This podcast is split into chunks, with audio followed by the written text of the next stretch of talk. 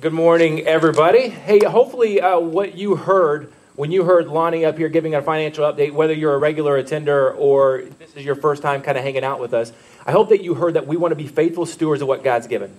And I also hope that you heard that there's a growing aspect of maturing in our faith in Christ that we support the ministry that God has given us here as a collective group of people who call this place home. So we want to be fiscally responsible with what you give because we're accountable to God with that. But we also want to be fiscally responsible to mature as believers as we faithfully and generously support the ministry that God's given us to do here too. So thank you for what you've done. And Lonnie, thank you for making the numbers fun this morning as well. Guys, open up your Bibles to 1 Corinthians. That's where we're going to be this morning. I hope you brought your Bibles. If you don't have your physical Bible with you, go ahead and find 1 Corinthians on your device. And over the next 12 weeks, we're starting a series today in Corinthians, 1 Corinthians. We're calling it A Messy Masterpiece, right? And so we're going to be, over the next 12 weeks, we're going to be diving into what the Church of Corinth looked like then and how it compares to us. And my desire, guys, as God has just kind of like been leading me into this space, is that two things would happen. As individuals, as we spend 12 weeks in this letter, that you would just be open, that we would as individuals, right, be open to and receptive, whatever God might want to do. If there's changes that he wants to make in you, that you would be ready to allow him to make those changes. And then on the second note, for us as a church, as a faithful body of believers who call this place home, who meet together, that as a church collectively, that if there's something that God wants to do in us as a church, that we too would be receptive to that. There's something he wants to change that will change us. There's something he wants to add that will add it. But we want to not just spend 12 weeks in 1 Corinthians just to say that we did it. We want to spend 12 weeks in the book of 1 Corinthians so we can allow the text to read us and to change us, right? And so that's my heart's desire as we spend some time there. The church in Corinth was a pretty complex and a diverse group of redeemed people. And when we say redeemed people, we're talking about people who have trusted Jesus. People who have trusted the blood sacrifice that Jesus made on the cross for those, for the sins that we inherited, but also the sins of us as individuals, right, that we commit as well. They have trusted Jesus for their salvation. So they were a pretty diverse and complex group of redeemed people that God desperately wanted to use. He desperately wanted to see them reflecting the truth of who they had become in Christ. He had set them free. He had given them instructions on how to live, and he wanted to see his church actually living those truths out. But man, when you look at the church in Corinth, if we're just being honest, we're saying, man, they were a mess, right? We're going to see in the 16 chapters that this letter that Paul writes to them, we're going to see like this church, it's just like it was a messy place. And they had some serious issues going on, some sin issues, some drama going on inside of that church. But even though the church, it was what looked like a complete mess, the truth was that God still wanted to use that church. He wanted to use that church not necessarily to be changed by the culture, but in the city of Corinth, that the church would change the culture in which they had been planted in. They were God's chosen agent to go into that city and to make an impact for him there. And so as messy as the church was, right, as messy and as jacked up as the church appeared to be from the outside, God's plan wasn't to get rid of her. His plan wasn't just to wipe her off the face of the map. His plan was to mature her from the inside out, to grow her up into this thing called maturity, right? And so even though the church looked like a mess, the church was still his masterpiece. The truth was he just wasn't done with her yet, right? It's like if you were to walk into a room and there's an artist who's working on her craft, right? She's working on a painting. You wouldn't just go in there and just, as she's painting, she's got easel in front of her, a beautiful canvas set there, and she's stepping back and she's looking at it and she's got the paintbrush in her hand, thinking about what the end result is going to look like, and wondering what the next brush stroke is going to be. You wouldn't go in while she's contemplating the next move and be like, you know what? This thing is a piece of junk. This thing is a mess. This is not a masterpiece at all. No, you would wait until that painting was complete, and you would reserve your judgment until the end of the picture was done. And then you can make the judgment call. Is it a mess or is it not a mess? And I think it's the same in the church as well. It's the same as in the church today. Sometimes when you look at the church, from the outside or in the middle of it before she is completely redeemed, before Jesus comes back, right? Sometimes we look at the church and she looks like a mess. There's problems on the inside. There's problems on the outside. There's sin that sometimes runs rampant. There is obedience to his word, and sometimes there's disobedience to his words. There's divisions amongst us. There's divisions in us. There's problems that are coming from all different directions. But the truth is, he's just not done with us yet. He wants to mature the church. He wants to grow the church up from the inside out. And we may be messy, but the truth is we're not a mess. We're not a complete mess at all. If we believe what Scripture says, we're his masterpiece. He's already created us to be his masterpiece, and we're growing up into who he's created us to be. And so what I want you to do right now, which may feel really, really awkward for you, especially if you don't know the person who's sitting next to you, I want you to look at somebody and say, you know what? I'm not a mess. Go ahead and do that. Yeah, I'm not a mess. Now here's the next piece that might be really hard for you to say. I want you to look at that same person. I want you to say, I'm a masterpiece. Go ahead. Don't critique him either. I'm a masterpiece. Now here's the next thing. God's just not done with you yet. You're not a mess. You're a masterpiece. God's just not done with you yet. In John chapter 17, Jesus, he's praying for his disciples, right? And as he's praying for his disciples, he's praying that they would be one. And as he's praying for his disciples, he's also praying for the people who are going to come and that are going to believe in Jesus through their testimony, through the testimony of their mouth and also through the testimony of their life. And so as he prays for these disciples, he's praying for the church, the Big C church, all those who would come to faith in Jesus through their witness and through the church's witness over the ages to come, right? And so he's praying for you. He's praying for me. He's praying for the Corinthian church. He's praying for the Ephesian church. He's praying for the church in Asia. He's praying for the church in Africa. He's praying that there would be unity inside the church. And so in John 17, here's what he prays. He says, I pray not only for these, but also for those who will believe in me through their word. May they all be one as you, Father, are in me and I am in you. May they also be in us so that the world may believe that you sent me. What Jesus was praying for here, he was praying for unity of mind for the disciples. He was also praying unity for his church then, but also his church down to the age now and to however long he continues to give us while we're here on this earth. He was praying for unity, a unity of heart, a unity of mind that reflected the truth of the heart of the Father, the heart of the Father for his church, for unity in the world, for unity of his church in whatever demographic and whatever geographic position that the church would find itself in. He was praying for unity. And in that unity, the way that the church would function in that unity, it would be an example and it would be a declaration to the world that Jesus is king. It would be a declaration to the world of who Jesus actually is. And so when God's people moved in unison, when God's people move together, united as one, when they lived together, when they functioned together, when they sat down at the table together and ate, when they went to ball games together, when they went to the market together, how they interacted in their community space, how they functioned as one in unity would be a declaration to the world. There is something different going on over here in this group. There is something different going on with these people who call themselves followers of the way or followers of Christ. And it would make the world stand up and take notice. Who are these people? Who are the ones that are walking in such unison together? And they're so united that are reflecting what this Jesus said that he would be praying for the church. But when you look at the church in Corinth, unity, it's the last thing that you see. You see Paul talk about it over and over and over again.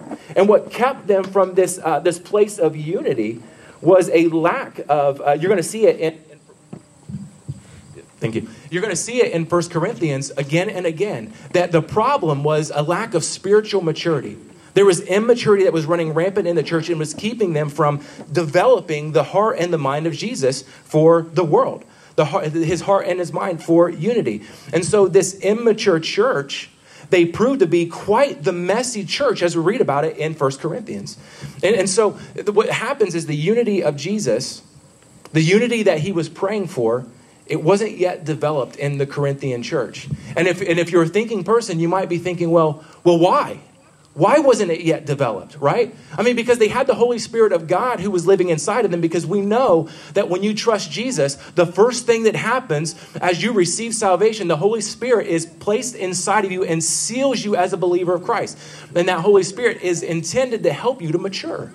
He's the teacher. He illumines the text. He illumines the life that we live so that we understand, how do we live in unison with the Father? How do we live in unison with our brothers and sisters? And so the question would be, if they have the Holy Spirit living inside of them, why aren't they maturing? Why aren't they growing up into this maturity at all? And you might have that same question for yourself. Man, I've been a believer for years upon years, but I still feel like I'm in the same place. I'm not maturing. I actually feel like I may even be a little bit more immature than I started being. I've got the Holy Spirit in me. I believe that. I believe the scriptures, but why aren't I growing? Why aren't I maturing as well? Well, I think one of the things that we need to look at is we need to look at some of the background of the Corinthian church, right? There were some things that were going on in the church that helped give us a little window into this. This church, they were completely brand new. It was still a pretty fresh church plant. Most church plants consider themselves to be a new church plant, or to be a baby church for the first 2 to 3 years of their plant. It's not till after that 2 to 3 year window where a church plant would consider themselves established. And we here at RCC, we were a church plant years ago, but we're no longer a church plant, right? We are a church that has been founded, and there's been growth, there's been development here, there's been growing in maturity as well. There might be moments of immaturity, but we're moving along, and we're becoming this masterpiece that God has created us to be. But we're no longer the church plant. This plant in the city of Corinth was still basically brand new. They were still kind of a baby church. They've only been around for about 3 years. They're first generation Christians, right? So they're learning what it looks like to follow Jesus. They were new to following him. Most of them were a bunch of pagans who were worshiping all kinds of gods there in the city before Paul ever showed up into the city, right? They were worshiping all kinds of gods. They didn't have grandmas and grandpas who taught them how to grow up in the faith. They didn't have moms and dads who sat down at the table with them and prayed scripture over them. They didn't have moms and dads who sat down and walked through what does it look like to grow up in our maturity. They just didn't have that as an example for them. That's not how they rolled. They were a first-generation group of believers, and they barely even knew that growth was potentially on their radars. And so what Paul does is he shows up into this city, and the first thing that he does, which is mostly it's his MO every time he goes into a brand-new city, he goes into the synagogue. And he goes in and he tries to reason with the Jews who are there and to tell them about who Jesus is. He wants to share the good news with them. He wants to talk about how Jesus was a fulfillment of all the Old Testament scriptures, how all of scripture was pointing to him. They were waiting for a Messiah, and Jesus was the one. But the Jews in the synagogue and throughout the city, they wanted nothing to do with Jesus. They tried to kick him out of the synagogue. They tried to kick him out of the city. They want him to be abolished. Actually, if you read in Acts chapter 18, you'll see the foundation of the church in Corinth and how this thing actually started getting off of the ground. And so what Paul does, he said, okay, look, have it your way. If you don't want to hear about Jesus, you don't want to hear about the good news, you don't want to hear about new life, then here, I'm going to wash my hands of you. And so he washes his hands of them. He says, I'm going to the pagans in the city, the ones that you don't want anything to do with. I'm going to tell them about Jesus and see what happens there. Now, the city of Corinth, man, it was crazy. I don't know if you read about the city in Corinth at all, but this place was crazy. It's the fourth largest city in the Roman Empire. There were Romans, there were Greeks, there were Jews that were filling the streets there. When you think about the city of Corinth, if you try to wrap your mind around it and you were to ball up Las Vegas, and you were to take, Los Angeles, and you were to take Vegas, and you were to take New York City, and you were to try to roll them all up together, all the highlights and all the lowlights, all of the perks of the city and all the trappings of the city. If you take all three of those and roll them up, now you're starting to get a little bit of a mindset of what the atmosphere and the culture was like in the city of Corinth. There was... people came from all over the world to do business there. There was money. It was an affluent town, a city. There was sex there. There was success. If you wanted to make money, any way you wanted to make money, you could make money there. If you wanted to find a prostitute and you wanted to have a little sexual ménage à trois somewhere, all you had to do was go down to the temple of Aphrodite, and there was said to have 1,000+ cult prostitutes there who would help you worship the gods through sexual favors. right? And so if that was your gig, that was your lifestyle, all you had to do was go down there. If you wanted to gamble your money away on athletic events and athletic games, like that was a potential for you. You could gamble on what was going on. It was like old school FanDuel and DraftKings on steroids going on there, okay? Like however you wanted to waste your money, however you wanted to spend your life, the town of Corinth had it going on. Anything that your flesh desired, there was something for you there. Anything that you desired, there was something there to scratch the itch that you had. And the thing is that there was no one there who was telling you otherwise. Yeah, you want to do that? Go ahead and do that. Yeah, you want to do that too? Go ahead. Explore your desires. Explore anything that you want. It was hedonism on steroids. You see it, you want it, go get it. Your flesh wants it, take it. There was no restraint for those in the city of Corinth. It was actually encouraged. And so for a year and a half, what Paul does is he gets to know the people of this city. He spends time with them. He gets to know their ins and outs. He sits down, he has dinner with them. He gets to know their story. He sits down, he plays with their kids and gets to know their kids. And when the kids go to bed, he talks with the moms and dads and he tries to reason with them about what life in Christ looks like. He tries to reason with them and tell them about the good news of salvation, the good news of Jesus, teaches them the gospel and how there can be a new life that is unrestrained in freedom in Christ that brings you to what true fulfillment will be. The city offers you one thing, but Jesus offers you what real fulfillment looks like. And he tries to reason with them for a year and a half. And so pagans come to Jesus. Jews in the city who were devout in Judaism, they come to Jesus as well. And so they're coming out of this background of just straight hedonism there. But the truth was that now that they have Jesus and they have the Holy Spirit living inside of them, the culture of hedonistic pleasure was still gripping. It had claws that sunk down into their flesh, right? It did not want to let them go. And so when they trusted Jesus, again, they had the Spirit living in them. So why weren't they growing? Same question for us. We have the Holy Spirit living in us, but why are we still in the same place? We have the Spirit living in us. Why are we still walking in immaturity? For the Corinthian church, instead of tapping into the power of the Holy Spirit that they had available to them, they kept tapping into their hedonism. They kept tapping into the grip of what the city offered them as opposed to taking what Jesus had to offer them in his life, in this new life.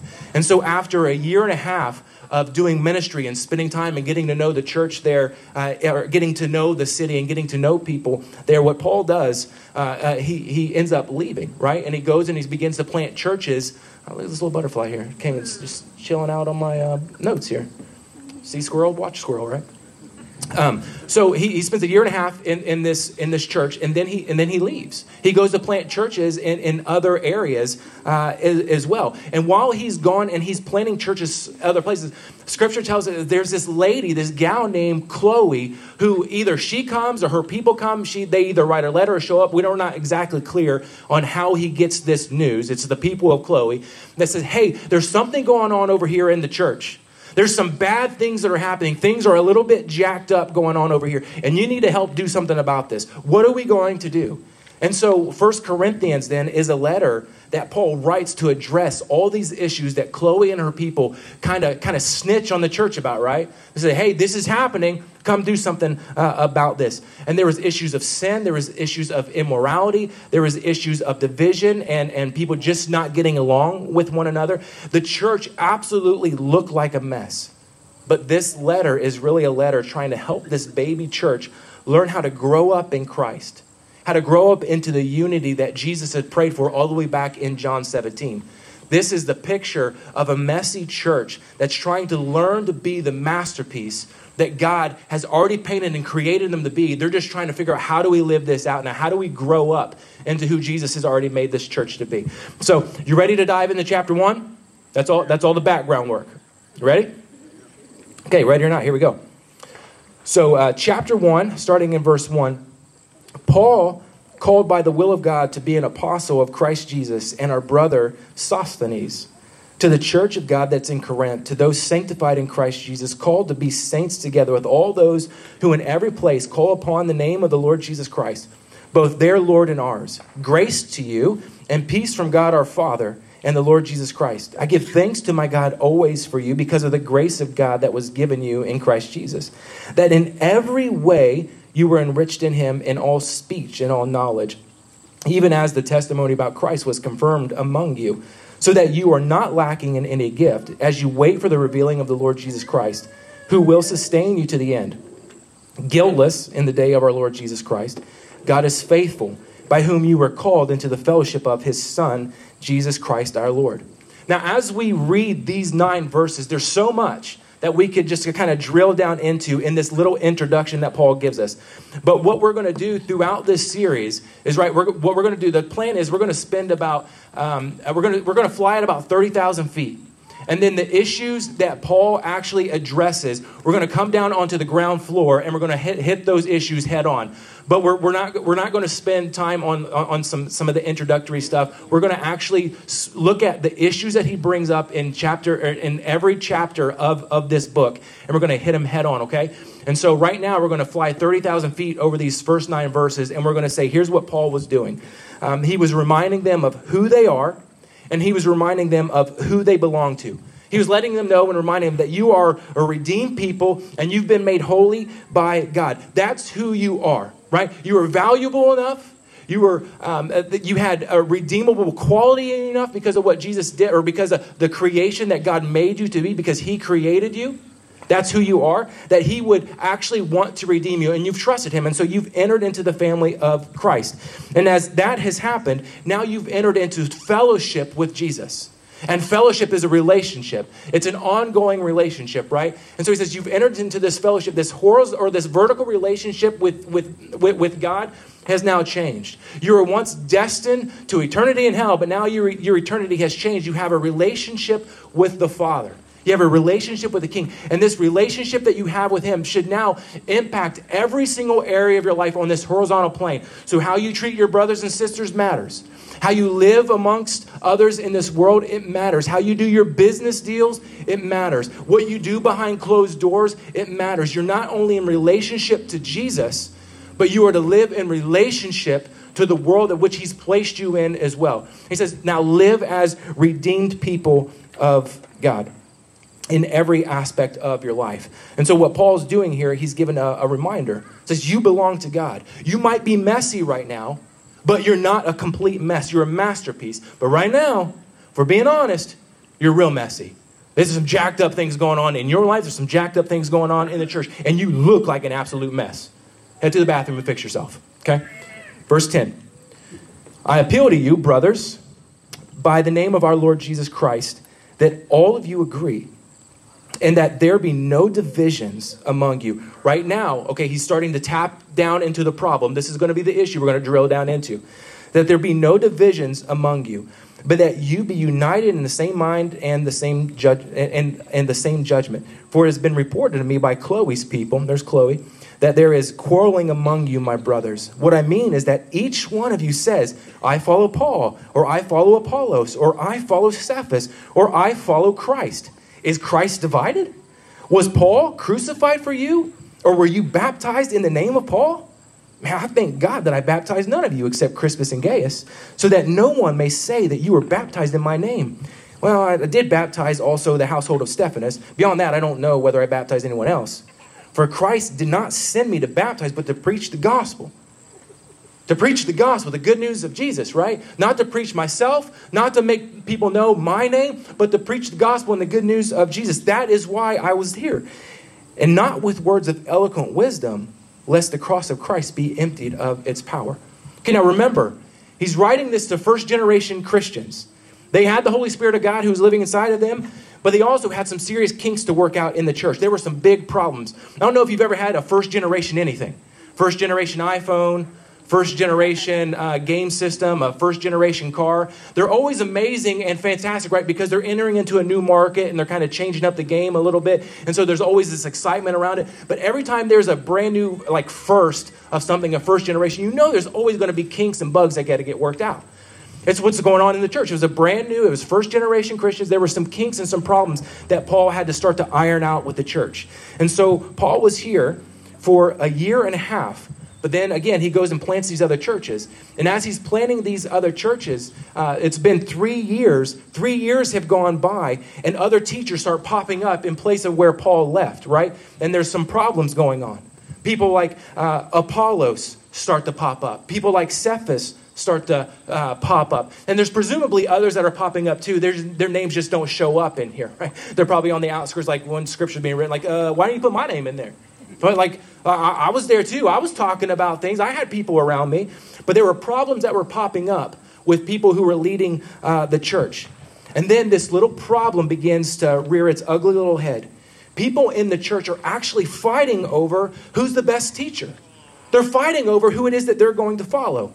Well, some were saying, well, Paul's the best. I'm going to follow him. He's the one who first came to us and he was teaching. And so because he did that, I'm going to follow after him. And some were saying, well, you know what? No, you're kind of an idiot to try to follow Paul. Why don't you try following Apollos? Apollos, man, like he speaks really eloquently. When he talks, people listen. Like he's so smooth. And there's other people who are saying, you know what? No, you know what? This guy, neither one of these are who you should follow. Why don't you follow Cephas? Follow Peter. He's the one who helps you follow the law. He knows the ins and outs, and he'll get you to the right place. So let's follow him. And so there's all these divisions going on here in the church over their leaders. And you can imagine how this works out, right? It's hard to have unity in a church when there's division over who the leaders are. It's hard to have unity in the church when people are fighting over, well, this is the one I'm going to follow. He can say whatever he wants, but I'm going to follow him. Or no, I'm not going to follow him. I'm going to follow him. You can imagine how disunity can happen in the church when people don't know how to follow the leaders that have been put in place. No matter who they are, but godly leaders have been put in place where people are fighting over those certain leaders. You've got people that are grouping up with Paul.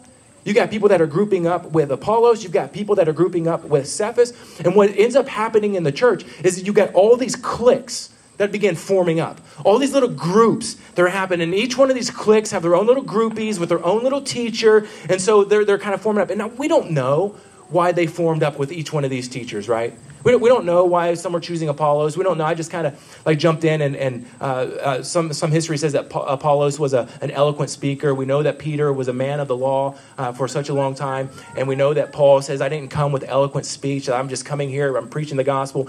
So we can see a hint of why people might be choosing these guys. But really at the end of the day, we don't know why these specific leaders were the ones that people were following. But what we can do is we can look at our own culture. We can look at our church culture and we can begin to understand how these divisions can actually take place, right?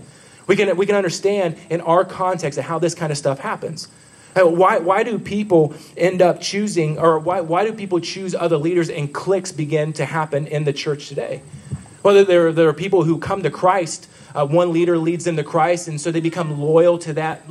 They become loyal to that leader, and they just say, you know what? I'm not going to listen to anybody else. Whatever he says, whatever she says, that's the one I'm going to listen to. Somebody else might come, somebody else might show up, but this is the one that I'm going to listen to. Some of these issues come up because maybe a particular speaker has a really good gift. They speak so eloquently, man. They give the best illustrations, or they exposit the word so well. And so you really attach to that teacher. And so you say, I'm going to listen to him. I'm not going to listen to anybody else. I'm going to listen to her. I'm not listening to anybody else. And so we can divide over issues like that. In the church right now, in our context, right? In the Church of Christ in America.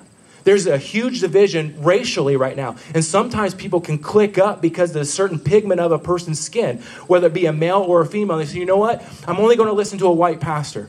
I'm only going to listen to a black pastor. I'm only going to listen to a female. I'm only going to listen to a male. And so you have these issues of race and who I'm going to attach to, and you have these issues of gender. And if it's not the appropriate one, we judge and we qualify based on pigment of skin, or we judge and we qualify based on a person's gender. So I'm only going to listen if it's what I actually want to hear or what I'm actually going to identify with, right? And so that becomes an issue. Sometimes it's just simply geographic.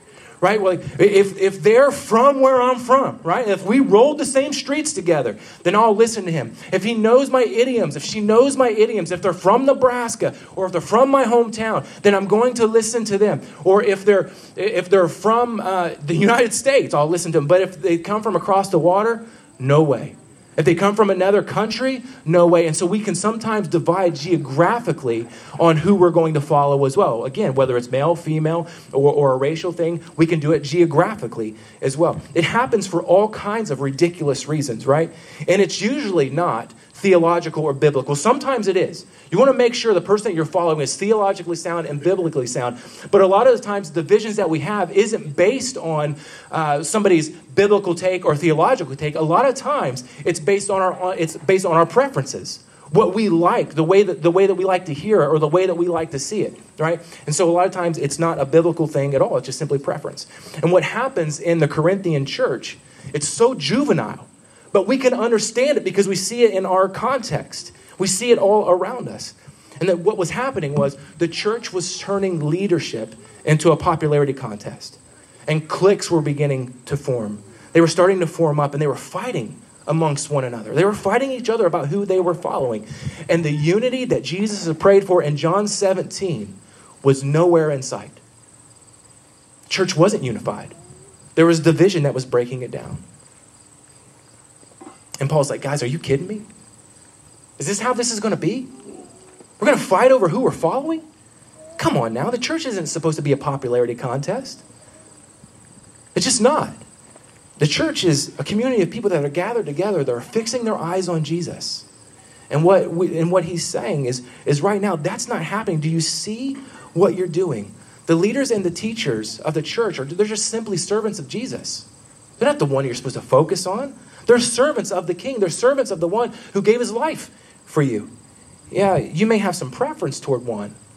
You may like one of the other teachers better, but it's not worth dividing over. It's certainly not worth fighting about. He says, do you see what you're doing? He says in verse 10, I appeal to you, brothers, by the name of our Lord Jesus, our Lord Jesus Christ, that all of you agree and that there be no divisions among you, but that you be united in the same mind and the same judgment. It's the same heart that Jesus had in his prayer. He was praying for unity and no division, so that the world would be able to see clearly a picture of the church, and they would be able to see clearly a picture of Jesus. So, but what you've done is you've divided over who you're going to follow. And in verse 13, he says, is Christ divided? Was Paul crucified for you? Or were you baptized into the name of Paul? In other words, what he's saying is you're looking to human leaders rather than looking to Jesus. You're looking to human leaders as opposed to fixing your eyes on Jesus. And it really was. It was a popularity contest that was dividing the church and was breaking down the unity that Jesus had prayed for. It was breaking down the unity that could lead to spiritual maturity inside the church. And I was thinking about that this week. What Paul is getting after here is he wants the church to reflect the truth of what God has done in them, right? He wants to encourage them towards unity. He wants to encourage them to fix their eyes on Jesus and not to fix their eyes on a particular leader. And I thought about this in our context, right? RCC context, but also just the church in America context. In 21st century America, in 2020, there is no shortage of ability to click on one of hundreds of fantastic pastors, right? And you can listen to podcasts, you can watch sermons, you can do all of those things. And so you've got these well-polished, you've got well-spoken pastors and teachers with thousands of members at their churches. Fantastic attendance, good people, mostly loving the Lord. And what can happen is that we can become groupies of particular pastors. We can become groupies of particular teachers and start to click up around those teachers. And anything that they say, we filter through the grid of how they said it or what they said. We filter through, and it doesn't matter what they say, whether it's true or false. At the end of the day, we end up running everything through their filter. And what we end up doing is when we focus on human leaders so much, we end up giving them a celebrity status. We end up looking at them as celebrities in our culture, whatever they say, whatever they do, rather than just simply being a servant of God. And we can lose focus that they're just another servant of Jesus. I've got a couple guys, man, that I just absolutely love. That if I'm getting ready to teach something that I don't totally understand, I'll look to see. Matt Chandler is one of my guys. He taught last night in one of the marriage sessions, he and his wife, Lauren. And I'll look to see, like, okay, how does Matt teach this? I'm gonna hear, and like Matt has been so good for me, just for personal growth. But then I've got a guy named Tony Evans. I don't know if you know Tony Evans or not. Dr. Tony Evans down in Dallas. Man, he has been formative for my spiritual development. Tony Evans, I've been listening to him for over 20 years now, and he's helped me in my growth as a follower of Jesus, but he's also helped me, I think, to some degree, he's helped me even in oratory skills and how I deliver talks. So I think I've grown as a pastor in listening to him teach as well. And like, he is my top guy. Dr. Tony Evans, my top guy. And so when we went to seminary, however long ago that was, 12 years ago, maybe, we were there. And because Tony was teaching down there, his church was there, I was crazy excited to go see Tony Evans. And so Ashley and I, we got up one morning, we're crazy geeked out, or at least I was geeked out. And I said, let's go to Tony's church. And so we go to the church. We weren't going to Jesus' church anymore, okay? We were going to Tony's church that day. And so I didn't know it at the time, but that was my focus. And so we walk in the door, and I'm so excited. There was a greeter who was standing there, and I looked at him, and I said, "Hey, do you know? Like, is Tony going to be here today? Is Dr. Evans, is Pastor Evans going to be teaching today? Is he going to be here?" And no joke, the greeter looked at me and said, "I don't know if Tony's going to be here today or not, but Jesus is sure going to be here." I was like, ouch, because I wasn't there for Jesus' church. I was there for Tony Church that day. I was there for Dr. Evans Church that day. And the Lord was doing some work in me in that. And I could identify with what Paul was saying. I follow Paul. I follow Apollos. I follow Cephas. I follow Dr. Evans. I follow Matt Chandler. I follow, you fill in your blank of the person you tend to group around. You tend to give a celebrity status to. And we hear Paul's words. Is Christ divided? Was Tony crucified for you? Was Matt crucified for you? Was your blog person crucified for you? Was your podcast person crucified with you? Is Christ crucified? Who are we looking to for our growth? Who is it that we're focusing on? Are we looking to a human leader to lead us towards growth? Or are we fixing our eyes on Jesus to lead us to growth? See, the center of the church was never intended to be centered on the person who's teaching, the servant who's teaching. The center and the focus of the church has always been intended to be Jesus. Jesus is the one who unites the church. He's the one who unifies the church. There is never going to be unity in a church where Jesus is not the center of attention. There is never going to be unity in a church where Jesus is not the focus and the celebrity of that church. It's like there's never going to be unity. You might have some good times together. There might be some mixing and matching, and we enjoy being together. But there's never going to be true unity amongst diversity where Jesus is not the focus of the church, where he doesn't get to be the center of attention. That's why it's so detrimental for us as believers. And it's so detrimental and to the reputation, I think, of the church and detrimental to the reputation of Jesus when a leader goes rogue. And a leader falls off the course because of the pedestal we often put them on. When they fall, as often a leader will do, because no leader is perfect, that's often you're going to see a leader fall. And when that leader falls, if that's the person that we've got our eyes fixed on, what ends up happening is that whole group falls. All the groupies of that leader end up falling as well. And so the detriment to the reputation of Jesus and the detriment to the reputation of his church is that if we fix our eyes on a human leader and that leader falls and we fall along with him, we don't get to lead into the unity for our own church, but we also don't get to lead into the big C unity of the church as well. Faith and unity was never intended to be simply on a human leader, because when those leaders fall, it's detrimental to us. Jesus was always intended to be the celebrity. Jesus was always intended to get the attention. The center of the church is him. He's the uniter. He's the unifier. He's the one that brings the growth. If there's spiritual growth that's ever going to happen, it's not because because you're following a teacher. It's going to be because you're listening to a teacher who's putting your eyes on Jesus, and Jesus and his spirit in you is going to be the one who's bringing the growth. The church may be messy. Listen to me. The church may be messy. But when she begins to fix her eyes on Jesus, the masterpiece begins to take the shape that it was designed to have. And so it may look like a mess, but there's a masterpiece underneath all of that mess. So how does the church stay away from this stuff? How do we stay away from ridiculous divisions that tend to break us up and break up the unity that Jesus prayed for? Simple. For at least simple in my mind. It's not always easy to do. Focus on Jesus. Focus more on Jesus and less on the human leader. Focus on Jesus more than you focus on the leader. Do we want good leaders? Absolutely, we want good leaders. We want leaders who are desperately being satisfied by Jesus and only Jesus alone. But we don't want our growth to become fixed on that leader. We want our growth to come through Jesus. So focus more on him and less on the human leader. Because when we focus on Jesus, we're driven to the cross.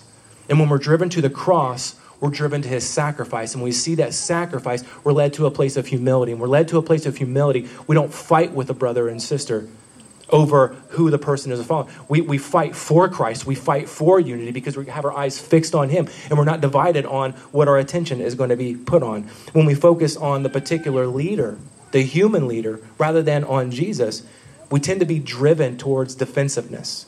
We tend to defend our clique, to defend our person, to defend... Like, that's just not how God has designed the church to grow. He hasn't designed us to click up. Jesus breaks down barriers. I mean, you read Ephesians and you see the wall falling down. You see the divisions break. He came to break down barriers, not to allow us to click up inside of a church and to have groupies amongst us. He breaks down those barriers. He breaks down the cliques. He unites. He unifies. And so what I want to ask right now as we're getting ready to close is, where have we formed cliques and that are detrimental to the unity of the body? For you as an individual, right, is there this celebrity mentality on a leader? Is there a celebrity mentality on somebody that you want to follow that keeps your eyes fixed on them, him or her, as opposed to fixing your eyes on Jesus? Where does that come in and break down unity and division and create division inside of the church? See, what often happens, especially in a time right now, like we already talked about this a little bit, is that we can have a mentality, especially, guys, with everything that's going on in our culture right now, and especially even inside the church, we can have a mentality of, I'm only going to follow the white guy. I'm only going to follow the white girl. I'm only going to follow the black guy. I'm only going to follow the black girl. I'm only going to follow the girl. I'm only going to follow the man. I'm going to be focused on the gender as opposed to the message of Christ. I'm going to focus on the race as opposed to the message of Christ. There's this division that is going on amongst us in the body of Christ, amongst brothers and sisters that are dividing over issues that were intended to unite us. The beautiful diversity that God has given us inside of the church is supposed to help us grow, not to break us down, right? Jesus is the uniter and the unifier. And so we look to him as opposed to look for ways to divide amongst each other because of the human leader that we're going to follow. Okay.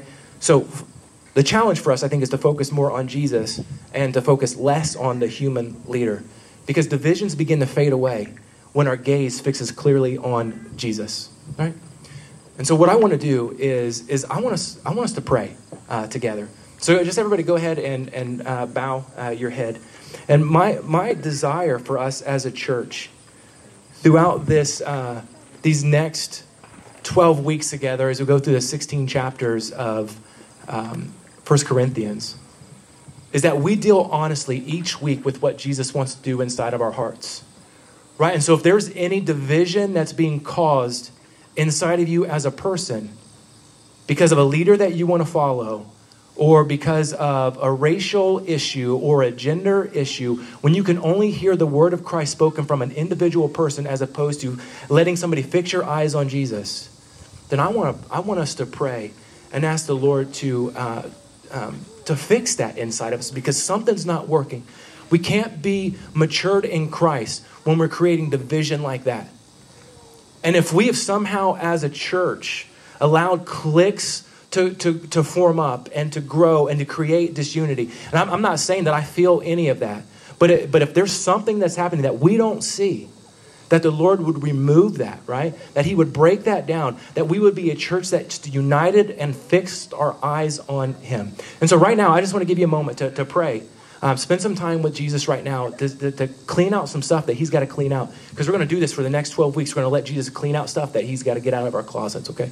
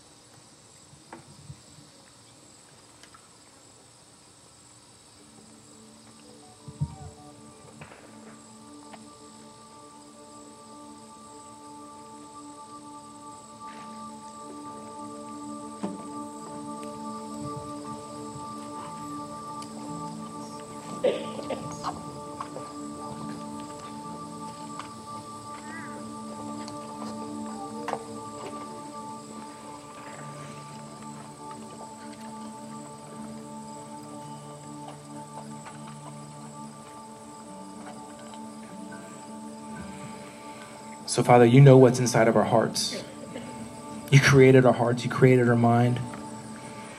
You have a wisdom that's beyond our understanding. And you know the internal things. As Matt even said last night, the whispers inside of us that drive us one way or another. Father, you know what's happening in us. You know the heart of man. And you know the depravity of man. And as brothers and sisters who've trusted our lives to you, Father, your desire for us is to grow, to set things that cause disunity aside, to set prejudices aside, to see ourselves as the masterpiece that you've created that we're growing up into, but also your church as the masterpiece that we're growing up into as well. Father, if there is any sin inside of us that is causing disunity in our relationship with you as an individual, would you just pluck that out? Because that's not of you. If it is some kind of hedonism of our culture that we just can't let go of, Father, would you help us not to just feed our desire? Father, if there's something inside of us that is just causing disunity of heart and mind and soul, just get it out of the way. Because if we don't get that right now, Father, our maturity is on the line. Our growing in you and experiencing you well is on the line. And so would you just sweep over our congregation this morning? Let us be honest with you with our sin and get rid of this stuff, because that's not of you. And Father, if there is any disunity in us as a body, as a church, in our community, in our world, that we've said that we're going to click up over here and we're going to listen to what happens here, we're not going to listen to the truth that comes from anywhere else that is biblical. Father, I pray that you would break us of that. But that's not of you. You break down barriers. You break down walls, and your desire is to unite us so that we can be one, so that the world would see your church moving and living together as one. And so they can say, I want that. I don't know what it is, but I want that. And they see the beautiful face of your son, Jesus. So this morning, Father, we pray that over us. We pray for you to sweep us clean as an individual and to sweep us clean as a church. And we're going to watch what you do in us this week. And we're going to watch what you do in us over the next 12 weeks. And Father, we're going to be better because of it. You're going to be more clearly reflected in us because of it. May you be praised. Be the celebrity of our life in Jesus' name. Amen. Love you guys.